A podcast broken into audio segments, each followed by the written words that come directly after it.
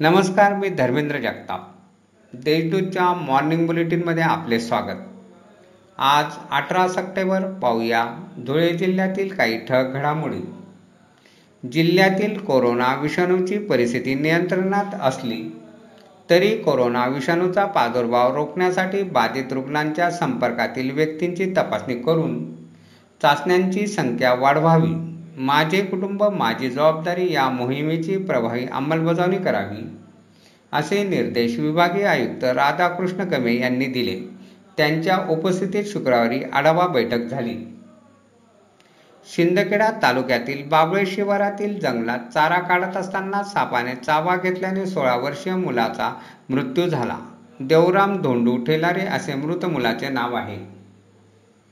रात्री उशिरापर्यंत दुकाने सुरू ठेवणे मास्क न वापरणे या नियमांचे उल्लंघन केल्यामुळे शिरपुरात तेरा दुकानांवर कारवाई करण्यात आली आहे.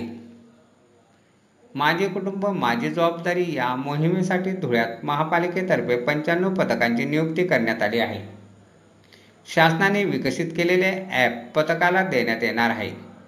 यात प्रत्येक कुटुंबाची माहिती संकलित करण्यात येणार आहे.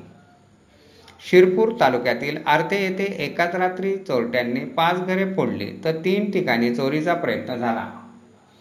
चोरट्यांनी सोने चांदीचे दागिने रोकडसह दुचाकी असा लाखोंचा मुद्देमाल चोरून नेला.